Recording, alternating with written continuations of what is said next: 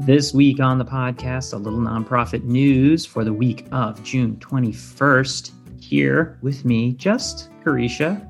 Happily, Carisha and I are going to take you through the news this week. Nick, taking some time off. Carisha, what do we have in the news? Yeah, uh, we can start with our big headlines for this week, um, aka our at a glance. Our first headline reads that Charitable giving reaches an all time high in 2020. A report from Giving USA reports that U.S. Char- charitable giving has reached an all time high of approximately $471 billion. Um, of course, 2020 was a big year if you think about Giving Tuesday and end of year giving, whether for your nonprofit. I know a lot of our clients saw a peak uh, in some of their giving trends, but as we can imagine, a lot of that has been fueled by the unprecedented pandemic, as well as um, some rising tensions in terms of racial justice and racial violence. Um, so we're seeing about 5.1% increase um, from 2019 to 2020 and 3.81 when adjusted for inflation.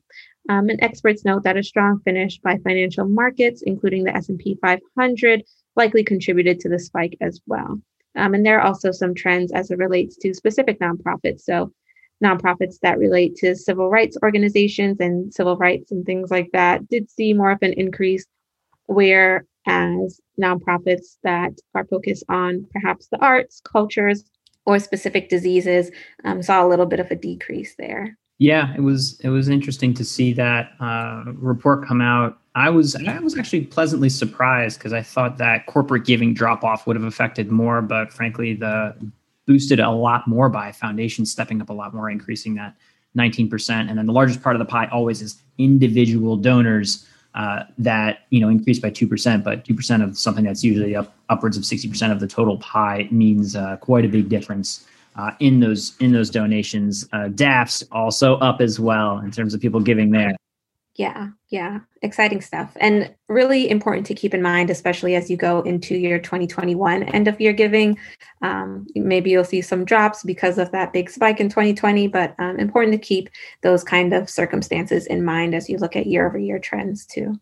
Our next at a glance, um, Juneteenth is now a federal holiday. Um, Congress has overwhelming, overwhelmingly approved a bill making Juneteenth a federal nationally recognized holiday. Um, the House of Representatives voted on it 415 to 14, and June 19th will be the official day commemorating um, the end of slavery in America, but more specifically, um, when the last enslaved peoples in Texas were freed. Um, and this is a big moment, right? The last time federal holiday had been authorized was for MLK Day, and that was back in 1983. So, about a 40 year difference there from um, the last day off that we've seen. Incredible to see, and obviously signed into uh, signed into law on the day. So very, you know, very meaningful and ceremonial it you know it's a big deal to add a holiday quite a big deal because you're shutting down official markets and that has direct impact sometimes on uh, on on gdp i'm excited for next year too when it's uh, recognized and it has a lot more uh, adoption uh, also by nonprofits planning various days of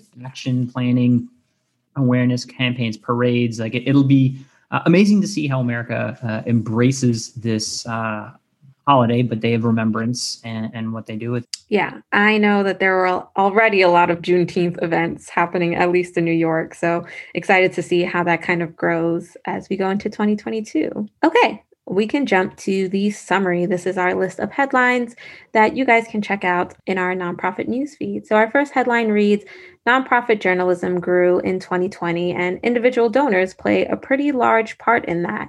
Um, if you've been listening to our nonprofit newsfeed, podcast for a while, you know that we've been kind of looking at the idea of nonprofit journalism as kind of news sources and a new kind of uh, structure for spreading, generating news, and things like that. Um, and how a lot of people have been donating donating to these new organizations, these new companies that are nonprofits um, that are new sources. Um, so there was an increase in foundation support and individual giving for nearly two thirds of nonprofit news outlets, um, according to NiemanLab.org. But there was a decrease in earned revenue for about half of them. Um, so again, this is coming off of the chaos and uncertainty, of course, as 2020 still feels like 2020 to be honest, um, kind of reared around. Um, and just taking a look at the financial growth of nonprofit news, uh, especially looking at the Institute for Nonprofit Nonprofit News, or IN. Yeah, looking at that increase, they are saying the number of people who gave a nonprofit news outlet a small dollar contribution jumped by almost 50, 50, 50% from 2019 to 2020. And I think that also plays into this larger narrative of subscription news, of people paying for trust, trust in news and reporting, and it's great to see in the in the sector. Yeah, exactly. Our next headline reads National Young Farmers Coalition, um, the Young Farmers 2020 Accountability Report. Um, so, this is a new thing from the National Young Farmers Coalition, and essentially they are releasing a report to make sure that it accounts for the organization's efforts to advance racial justice in agriculture and shares the overarching framework of their organization's racial equity transformation. This includes things like goals, achievements, and even missteps. Um, so you can take a look there and kind of see how they're holding themselves accountable. Um, and also, kind of an interesting twist on an annual report. Yeah, for nothing else, take a look at the report. It's like really well that uh, laid out well. It's really great to see. Our next headline reads The Girl Scouts are stuck with over 15 million boxes of unsold cookies. I am a fan of Girl Scout cookies and love when it's Girl, Girl Scout cookie season. And now that I'm thinking back on it, I don't think there was any defining mark for when people were selling cookies. But of course, that's because we were at home. Um, and, you know, most of Girl Scout cookies are sold in person, whether it's outside of your local supermarket or if it's uh, in your office, somebody's mom or dad or parent is selling their kids cookies. Um, but overall, the Girl Scouts were left with a lot of cookies unsold um, and can really be attributed to less in person interaction. Carisha, would you say that Girl Scout cookie sales are thinning? I'm so pleased with myself. Right you could now. say that. Uh, we did actually report and make that exact joke when we were talking about the the local. I think it was in Atlanta. Uh, some of those cookie sales, but it's you know it's a major deal when you're talking about uh, that level of um, funding and any in-person impact. I, I wonder what will happen next year as increase in remote, right? Remote work happens, right? Like that whole you go to the office and sign people up. Um, you know, Kevin from the office is like the whale who buys all the cookies. Like, what does that mean when people are working remotely? We'll see. Yeah. We'll see. Yeah, I will say I did buy Girl Scout cookies this year. You can actually buy them online from your local troop, and I bought like eight boxes because I think you can only buy them in bulk. the only the only bulk sales. Are you sure? you click the button, you're like obviously ordering in units of like five. You're like, huh, all right. Like I'm not Costco. mad. Costco meets Girl Scouts. Girl Scout meets Girl Scouts. That could be a thing. That could definitely be a thing. Um, great. And then our last headline in our summary reads MacKenzie Scott's latest round of $2.7 billion in gifts prioritizes philanthropy infrastructure. Um, so we've kind of been following MacKenzie Scott and her kind of giving to the nonprofit industry. Previously, I think she did a pretty large donation to individual um, organizations and more on the ground grassroots organizations. But this round is focusing more on uh, foundations and particularly like the philanthropy ecosystem.